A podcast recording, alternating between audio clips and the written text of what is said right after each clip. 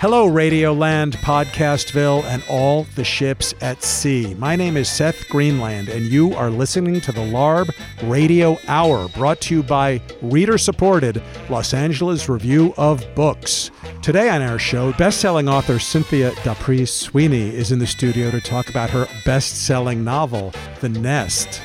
Joining me are my co hosts. She is the former fiction editor of LARB. She is now the editor without portfolio or the editor with all portfolios. Laurie Winer, welcome. Hi, Seth. And the professor, the founding editor of the Los Angeles Review of Books, Tom Lutz. Hello, Tom. Seth, I'm so happy to be here. You look happy. You Laurie, does does, sound. He doesn't he look happy to you? Looks like he always looks. I think we should do the show.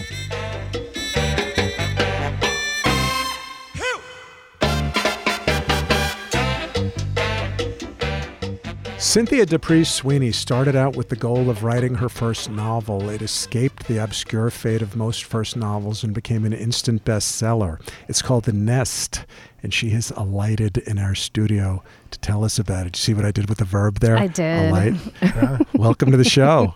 Thanks for having me. Although it's not that kind of nest. It's a different kind of nest. It's, all kinds of nests. Yeah. Like It's- any good title, it's many kinds of. although it mostly refers to money. Mm-hmm. I was at a dinner party recently where everybody was talking about their ailments. One guy had a bad elbow, another guy had something wrong with his prostate, a third guy had a thing with his neck. What a fun dinner party! Everybody everybody's very happy to tell you what's wrong with them physically. Mm-hmm. No one will discuss money. No, never. W- Why is that? I'm not sure. I think part of it is, I mean, I was certainly brought up that discussing money was rude. I remember when I first moved to New York City and I was signing a lease for my very first apartment, I needed a guarantor. There were three of us in a one bedroom apartment on the Upper East Side. My dad said he would be the guarantor, and I had to ask him what his salary was. And that was the most difficult conversation I had had with him up to that time. I was petrified. It just mm. wasn't something that you talked about. But it's not an international characteristic, right? It's American. I remember being in Thailand and having the cab driver say to us, "How much money do you make?" Like it was nothing, you know? Right. And we were like, "Uh." But it's very American. But I think. also really remember when all my friends and I from college, a bunch of us moved to New York City together. And at the beginning, everyone was very frank about what their salaries were and what you were making. And then all of a sudden, people stopped talking about it because you started noticing, like, oh, how can she can afford to go to Cayman Islands now for a week? What's It's I think it's when there? I think it's when you move from the hourly wage yeah. to the salary. Yeah. Or, you know, people start getting promoted and there's different career paths and, yeah. the LA Review of Books is running an interview with you, uh, which I Mhm. just edited. It was a very interesting interview. Um, one thing that you said was that one of your writing teachers was working on a story and someone was poor on one page and in the next page she had a cashmere sweater and your, your mm-hmm. teacher said you have to pay attention to these things. They're very very important. And this book pays such great attention to those kinds of details and not in a name brand way. You don't mm-hmm. name brands like a lot of writers do. You just the possessions that people have say so much about their class it's very fascinating aspect of the book and it reminds me a lot of tom wolfe and bonfire of the mm-hmm. vanities. Was that a novel that was of particular importance to you at all? I think it was because it came out very early in my time in New York. And so I was reading about a New York that I didn't have any access to at that point, except maybe the criminal justice system. oh we get to talk about but that yeah, no. but I, I mean, that's the only one I could easily access. I didn't actually access it. But so that book was really important to me in terms of that was very early on in me understanding wealth and how it functioned in people's lives. I did not grow up with that. I thought trust funds were made up. Uh, and then I moved to New York and saw that they were real and saw how that sort of inherited wealth really how it functioned in people's lives and minds. So There's also uh, you know not just Tom Wolfe. One of the characters mentions Edith Wharton Mhm, being, being mhm. it's like Right. an Edith Wharton novel, and I thought that your very first sentence was a Henry James reference. Oh, um, I didn't think about it that way, but I'm glad you did. yeah, well, it's partly because the there are two main clauses in the sentence, and there's a lot of parentheticals, Mm-hmm. Right. and the two main clauses are so far apart Right. that you kind of have to go to back to the top of the sentence, Right. which is a very Henry James Right. technique. Um, Yes. yeah. I had to fight a little bit to keep that sentence. I'm glad you brought that up, Tom, because when I read the book and I read that first sentence and then I read it again and then I read it again and I probably read it five times, picking it apart. And I thought, well, this is going to be an interesting book to read if she's writing in the style of High Henry James. And then you didn't. And I thought this is a really curious way to begin a novel. I'm one of my obsessions is 1st mm-hmm, sentences of mm-hmm. novels. Why did you choose to to do that? I wanted, well, for a long time, that the prologue wasn't that scene. And once I realized that the prologue had to be that scene, you know, the character Leo sort of wandering through the party, I wanted that first paragraph to feel like someone was wandering through a wedding reception, looking for someone, and just sort of hearing snatches of conversation and, you know, that moment where you're you're newly arrived at a place and you kind of know people and you kind of don't and you're taking it all in. That's just what I was going for. I also was struck by the first sentence, and I thought that there was a place where there could have been a comma, comma, and there mm-hmm. wasn't, which I thought was really interesting. To me, it said, I'm not going to make it easy for the reader necessarily, and you kind of have to pay attention. And then, as I said, in the rest of the prologue, there aren't necessarily any of those long sentences, but it does say something to the reader right away about how to read the book. One of the things that complex sentences do in any literary text is say, "Hey, slow down," Mm-hmm. right? Um, Right. And slow down and pay attention. Right. And it says that the book is going to be writerly, which it is. It's it's very well written. The book began as a short story, right? Mm-hmm. We'll talk about that process and at what point you realized there's actually a novel here. Well, it was not a good short story. and I was in graduate school. I was at Bennington and I worked on it a little bit with one teacher and we both sort of struggled to get our hands around it. And then I started my last term, my thesis term, and I gave it to my thesis advisor, Bret Anthony Johnston. And I remember saying to him, "This is this is a mess. It's 35 pages of a beginning and no middle, and then a, a really bad, quick ending. But I really like it, and I don't know what to do with it." And he called me up and said, uh, "I don't think this is a short story. I think this is the start of a novel, and I think you just keep going from here and keep rotating through these people's heads." And he also said to me in that phone conversation, I don't want to freak you out, but if you can keep this up for 300 pages, someone will publish this book. And that was something that I had to think about a lot in the next couple of years and on bad days remind myself of that. We've talked about the precedent of uh, so many American novels, and I, you know, gl- world novels are about class and money. I mean, obviously, it's a huge human thing, but I, I feel like I noticed something a little bit different in this that was about our generation. I say our, we're, I think, a little bit older than you are, but in that you're examining what a trust fund or what expected future income does to a person's development Right. as they're developing in the world and Right. your characters well we should tell a little bit about the story uh, four siblings do you want to just briefly Sure. So it's four siblings. The oldest is Leo, and he has he is the only one who is he's slightly estranged from the from the family, and he is the one who's sort of made his way in the world independently and, and has had a business and some money. And then his siblings, Jack runs an antique shop in the West Village that's heavily mortgaged. His sister Beatrice is a writer who is also pretty independent, but she's the one who's the most emotionally connected to Leo. And then the youngest sister, Melody, lives in the suburbs. She's a very middle income life in a very wealthy area, and she has twin daughters who are about to go off to college. And they all have been expecting to inherit a certain amount of money when Melody turned 40, which is happens during the course of the book. But what also happens during the course of the book is that Leo does something to endanger all that money. yes and it's a great premise it seems to me like they started out okay and that as they aged then their expectation of the money started to screw with them in their lives more and more rather mm-hmm. than that they aged and got more responsible and took care of things that it seemed to like seep in slowly Right. which i thought was very as I as. I think it did as I think it did in this country f- during those decades for lots of people. Mm-hmm. That sense of you know, the aspirational spending. If I have these things, if I buy these things, if I live in these places, I will become these people. Right. But the thing that I feel is a slightly different angle than the Tom Wolfe is that he, because of the age that we're living in, and uh, he never said, maybe it's not good for anyone to have this kind of um, psychological crutch, and didn't even ask that question because we were so used to having trust funds. And then when all the money got sucked out by all the rich people in 2008, Right, You know, we're right. looking at it very differently Yes, now, right? Yes, and, that was a huge that was a huge motivating factor in writing this book. Uh, we moved here at the end of 2008 while all that was happening To Los Angeles. To Los Angeles, and but my husband was back in New York. He had to stay working at his job for six months. I came out here so my kids could start school in September. He couldn't come until February.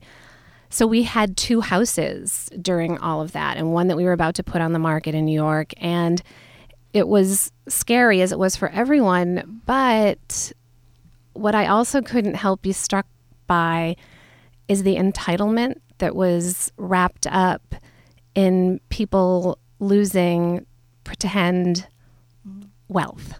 Yeah. You know, like really you thought that you thought that that apartment was going to ridiculously increase in value for the next decade. So it was that sort of you know, just willfully ignoring the realities of what what was inevitably going to happen and feeling really aggrieved that it happened to them.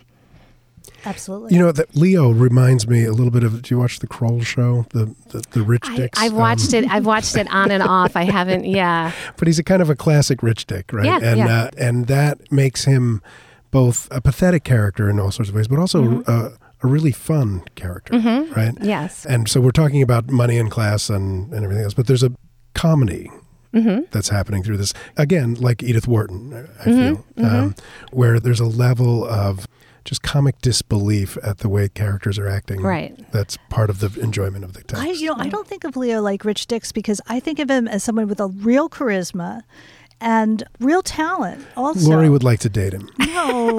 Also, also to clarify, we should say he's not just a rich dick; he's a rich literary dick. Right. And you write with great insight about the high-end literary world. Right. Where does your uh, research come from? Do you come out I of lived that it. world? I li- no, but I was a keen observer of that world. I would have loved to have been part of that world. I, you know, had a different kind of job. I moved to New York and I got a job in marketing and communications because that's what got me to New York. And I just set off on that path. And, you know, I would occasionally sort of gingerly tiptoe toward the literary world, but I couldn't really figure out how to get in. But I I read everything. I went to readings. I followed that world since I was a teenager, living in Rochester, New York, reading The New Yorker and reading E.B. White and James Thurber and you know all of that stuff. It's just something I've always been really interested in. Now, your husband is a successful comedy writer, so Mm-hmm. you've been around show business for a long time. And I'm curious was was that not a temptation? Obviously, you have the skills to be a television scriptwriter, should you choose to do that, and yet you chose to write this novel. Yeah, no, it's never been a temptation. I love fiction. I love reading. The dream was to write a novel. A- And a great dream it is. The novel is the queen of the sciences. It's the most sophisticated Yeah. form of human understanding ever developed.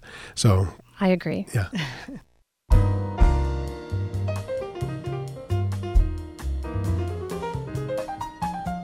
This is Seth Greenland. I'm here with Tom Lutz and Laurie Winer. It's 90.7 KPFK FM, the LARB Radio Hour. We're talking to Cynthia D'Aprix Sweeney about her new novel, The Nest.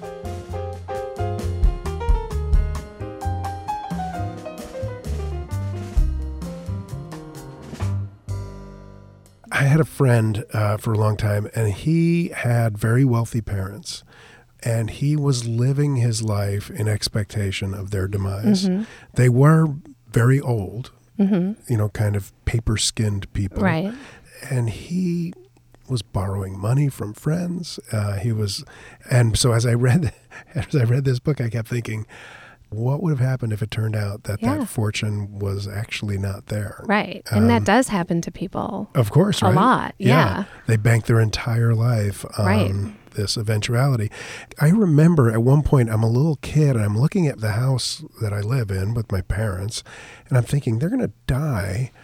I think what I'll do is I'll cut a hole in the ceiling here. I mean, I really had this like I, idea. I'm I'm I'm 11, right? Right. And uh, and I'm already planning. You're renovating the house. I'm yeah. renovating the house, and of course.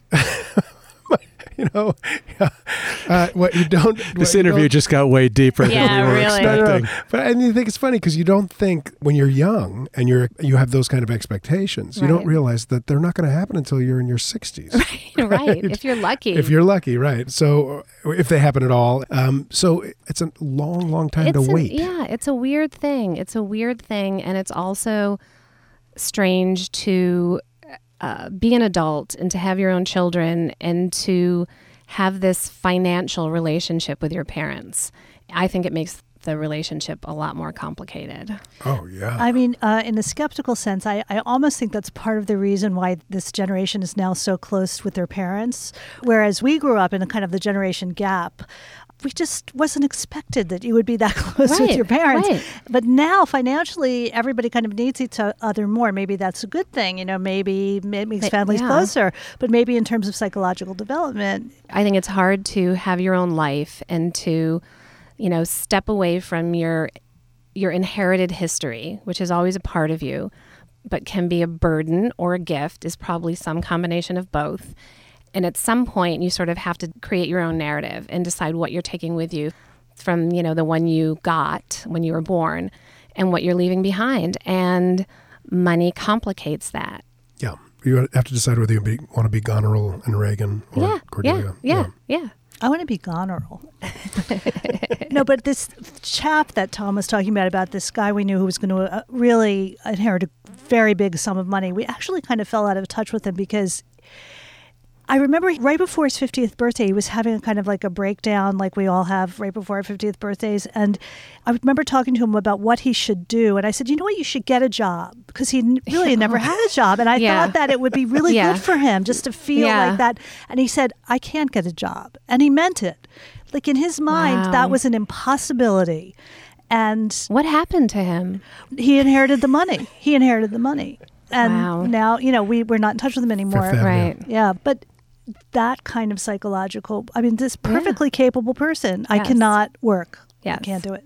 What a sad thing to believe about yourself. It's the aristocracy in a nutshell. Yeah. Yeah, and I think that there's something about the reception of the book that has to do with this moment in our history, right? I mean, the, the fact that Trump is running for president and this is on the top of the bestseller list for all these weeks, they're related phenomena, right? Uh, Yeah, I, I would imagine so. I mean, people, it's funny because I never described the book as being about money. To me, I was writing a book about siblings in peril, and money was the fictional device I used to put pressure on them. Hmm. But of course, as I said this in my interview with Ramona, it is, of course, about money, and money does matter. And all anyone wants to talk to me about is their family money issues, whether it was a break over a crappy dining room table that everyone wanted or hundreds of thousands of dollars. It is very fraught in all kinds of ways. And very universal. yeah, Do you have siblings? I do. I have three siblings. Oh, the, what a coincidence. yeah, I'm the oldest of four. And so, uh, how do you guys handle joint? Is there an inheritance? involved? No, there is not. There is the opposite of an inheritance, um, quite literally. So there is nothing to handle. I mean, um, and my mom and dad have always told us we are leaving you no money. There will be nothing left, and take out the photo albums of all of our family vacations. That's your inheritance. And you know, they have some nice stuff in their house, and we've always had very frank conversations about who wants what and who's interested in what, and it's pretty easy. And they're both alive and healthy, and God so- bless them. Yes, But the funny thing about your book is that the father really does think ahead and tries to create a situation where this won't be so difficult for Right. them because he says when the youngest is 40, you all get your inheritance. So therefore, you'll all be established as right, people. right. But it kind of backfires Yeah, it does backfire. in the most delightful way. Now, you've sold the film rights. I have. And you're adapting it? I am. At what stage of the process are you at? We are at the stage where lawyers are sending contracts back and forth to one another. So So, I'm haven't- not even in it yet. Yeah. Have you anticipated uh, that particular? I have not. So it should be interesting. My friend Jill Soloway is producing, and Oh, fantastic. she has promised to help me. so Was writing the movie a, a absolute necessity for you? Like you, you know not what? It was a necessity for her. It was a condition of her wanting to produce. And it's part of her strong belief that when you separate the material from the creator, it, it loses strength. Oh, that's hmm. so true. Yeah. Yeah. So You know, we she had- persuaded me. I was I was I said no at first, but Laurie and I worked briefly with Curtis Hanson on an ad- adaptation of an Edith Wharton novel, actually. Mm-hmm. Oh, uh, really? the Custom of the Country. oh wow, yeah. And uh, one of the things that Curtis said to us right away was when you're doing an adaptation, the first thing you have to decide is what part of the novel are you going to adapt? Because you can't do an Right, entire of novel, course. right? So have you thought about how that's going to work? No. Hmm. neither neither did we, Yeah. but ours didn't. These are so. such painful questions. I But, know. but it's fun. We love it. No, I think you know, and I I was persuaded because my meeting with Jill and her her producing partner, and the people from Amazon Feature Films was so great. And I do know from having written all different kinds of things that learning another skill will only help every other writing I'm doing. And so I think it will be fun and interesting and a cool thing yeah, to it's figure out got, how to do. Yeah, it's Yeah. like going back to the woodshed for Yeah. structure. Yeah. right? Yeah. Yeah. Also, you have the characters, and it's only 120 pages. I said to Jill, Am I insane by thinking this isn't going to take me that long? And she said, No, a screenplay takes a long time when you don't know what the story is. And she did say to me, That's Uh-huh. what that's what we're going to have to figure out, like what's in the movie. And once we'll figure that out, and, and, it, and it won't take that long, but we'll see. It's probably too early in the process, but uh, have you thought about casting the movie? Are you casting in your mind? I'm not. You know, I get asked that question all the time, and I just I can't I can't assign actors to these people. I don't know. I have some hmm. failure of imagination there, or maybe it's just that they're too fixed in my mind as who they are in my mind. Right. Now, in the middle of all the amazing things happening with this book, have you thought at all about another one? Or are you just thinking about the Yeah, no, I started working on a new idea at the end of last year, and I'm not sure. It's too early to know if it's going to stick or even exactly what it is. And I've been pulled a little off course in the past few months, but I'm hoping to start working on that. you lived in New York for 27 years Mm-hmm. and you moved here in 2008. I'm interested in that transition. I, I lived in New York for 17 years. I went to school in New York and then I moved out here after 17 years. Mm-hmm. And it took me about two years to feel like I was at home here. How are you dealing with the transition? And are you uh, psychologically becoming an Angeleno? Or have you become? I think so. I really love it out here. I think the hardest thing for me, probably the hardest thing for most people, is that the struggle is like the opposite of what it is in New York. You're always fighting for space and time alone and sort of, you know, a physical barrier around you because you're just surrounded by other people. And in Los Angeles, I'm just feel like I'm always fighting solitude. So that has been, you know, more solitude, more space has been both a great thing and a hard thing. Well, come over for dinner. Yeah. Okay, I Yeah. will. I get really hermity and I sometimes I have to force myself to leave the house. Mm, also a writerly oc- occupational hazard. Yes. Right. Yeah. All right, the book is The Nest. Congratulations on all of its success. Thank you for having me here. Cynthia D'Aprix Sweeney, thanks for being on the show. Pleasure talking to you. Thanks.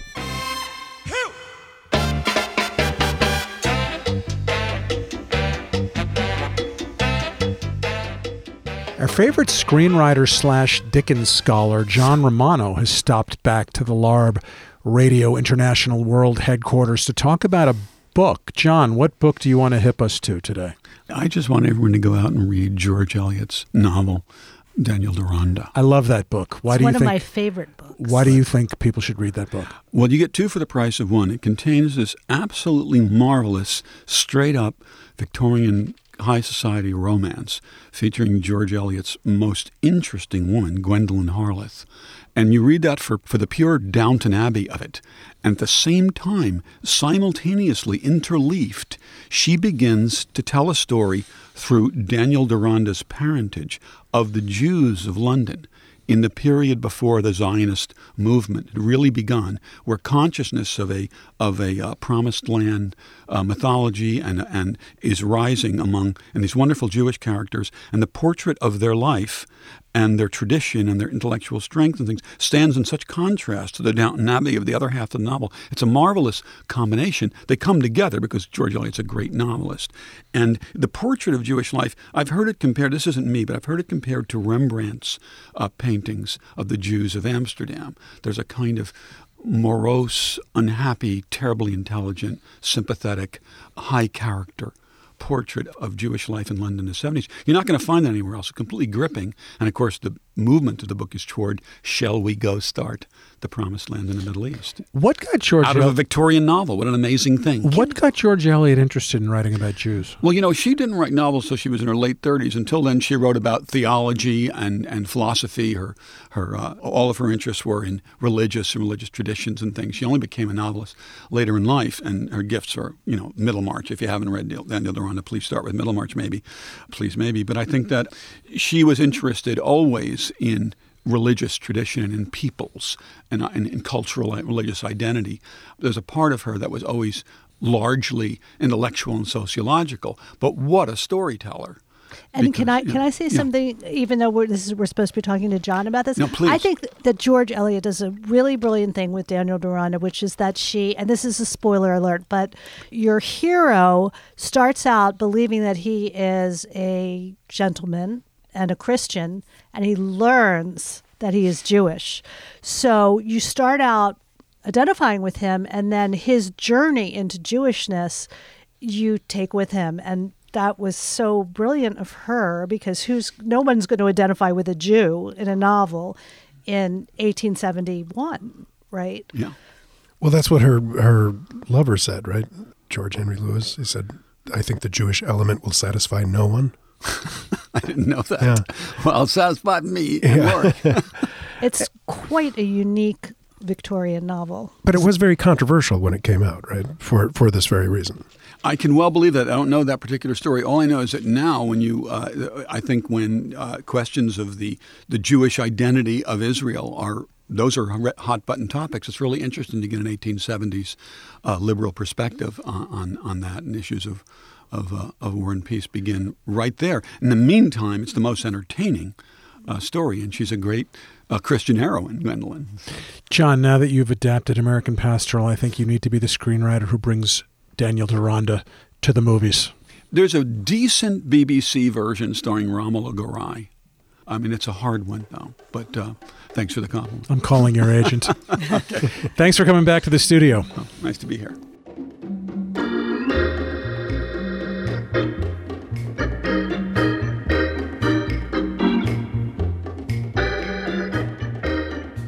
Thanks to our crack production assistant, Ernesto Orellano. Thanks to Alan Minsky and associate producer Jim Lane. Find us on the web at lareviewofbooks.org. Download us on iTunes or wherever podcasts are available. Follow us on Twitter, should you be moved to do so. For Tom Lutz and Laurie Winer, this is Seth Greenland. Thanks for listening.